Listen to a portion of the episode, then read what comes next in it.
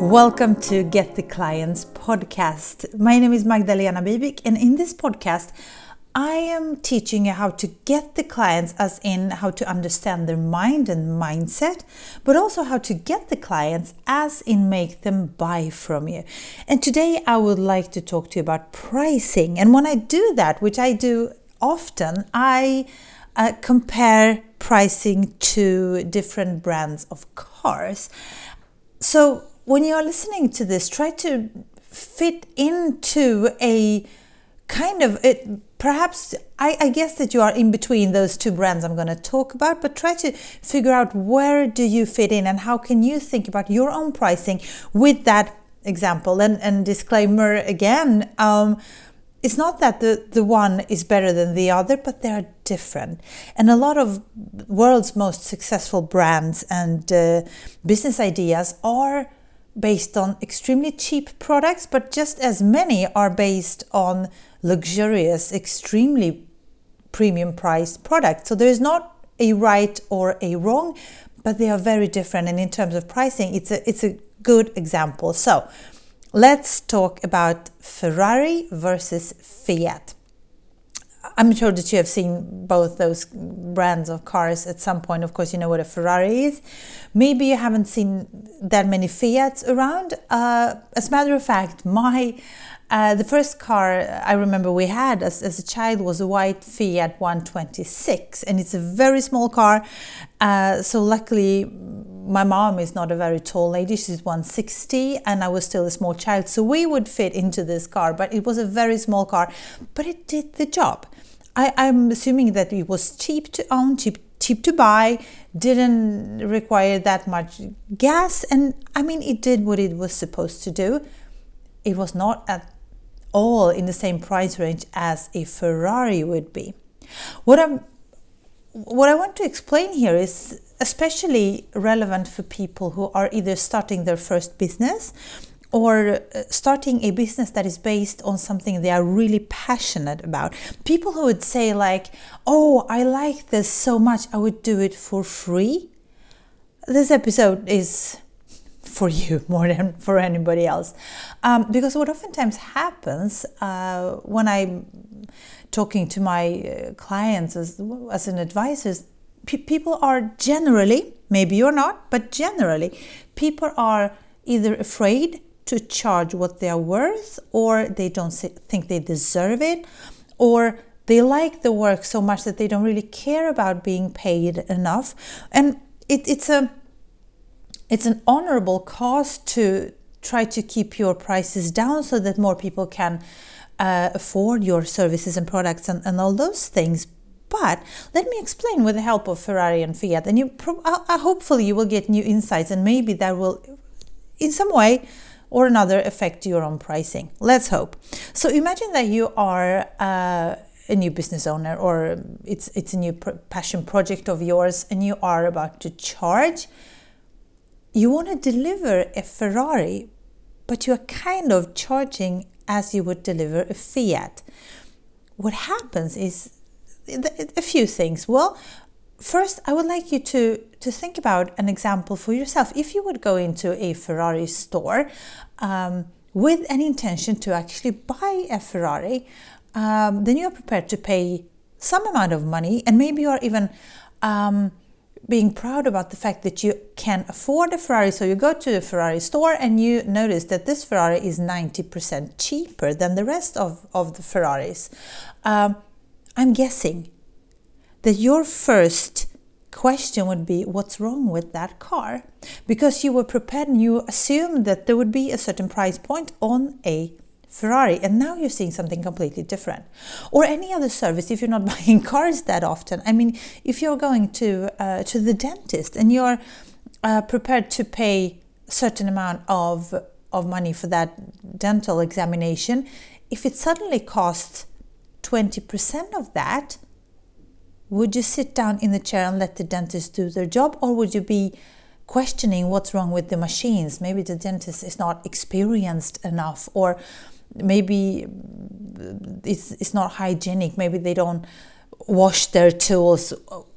I mean, the low price would probably make you question is this for me? Is this for real? Is there something hidden here? What's the scam? What's what's wrong?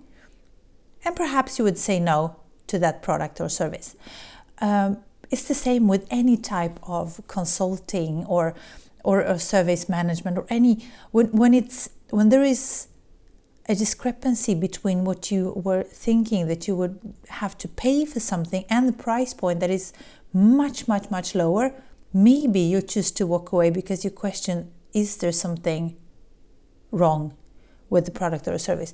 Or another thing that might happen if you are delivering a Ferrari, so to speak, but charging for a Fiat, so many people will come to you that suddenly uh, your rately hour and your amount load of work is unbearable. You're working so much because you're so cheap and the messages spread and people are just overwhelming you with work and that is not something I I think you would want to do either. And, and this scenario happens often with the like the deals websites, something like Let's Deal or Groupon. I'm, I'm sure you've heard about those. Um, a lot of people create those offers, especially for services. And I've seen services such like massage and PT hours or nails or, or things like that. When, when a service provider is hoping to um, to have an introductory offer for a client with the purpose to have them buy for a regular price next time. But the target audience for those deals, like Groupons and Let's Deal, they are not very loyal. They are probably deal hopping uh, and looking for the next deal that they can uh, get for a very cheap price next month or next time. So the probability of them coming back to you and buying for regular price is very low. So this is not a sustainable strategy either. Plus you're you're working very much for a very low hourly rate and that can ultimately affect the quality of your work. So if you are delivering a Ferrari, which I'm guessing that you would kind of want to do, uh, then you should then you need to charge for it. And there's nothing wrong with discounting a little bit or or actually even better pricing strategy add more value to the price don't touch the price but add more more value um, then people will be willing to buy and willing to pay for your services.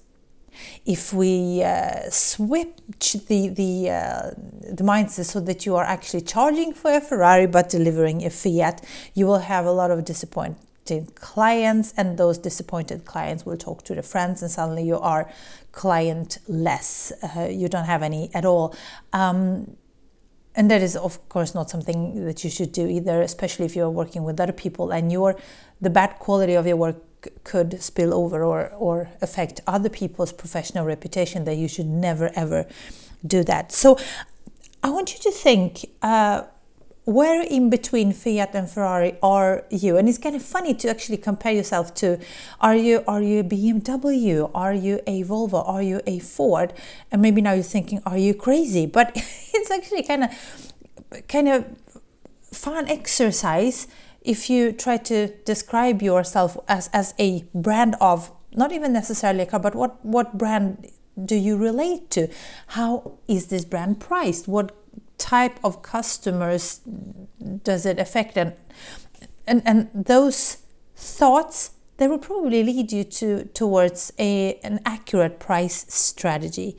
Um, so if you take away one thing from this episode please remember that uh, your customer is prepared to pay some amount of money for your product or service uh, with the right uh, positioning on your part. And if there is a discrepancy if there if, if the price and the quality are not balanced chances are that the client is going to walk away without buying from you. And that is actually the worst case scenario.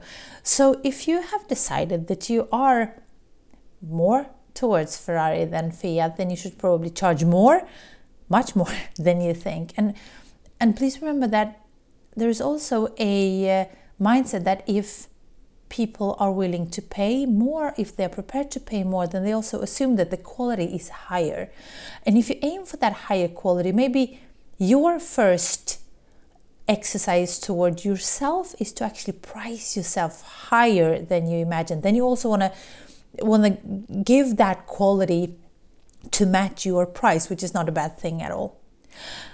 I hope that this gave you some insights. I hope that if you struggle with pricing yourself high enough, that this comparison gave you um, food for thought and maybe helped you uh, higher your prices, raise your prices. If you need to get in touch with me, please do reach out to me on LinkedIn. I think is the best thing, um, and we can talk more about pricing if you want to. If not, I hope to see you here next time, and take care.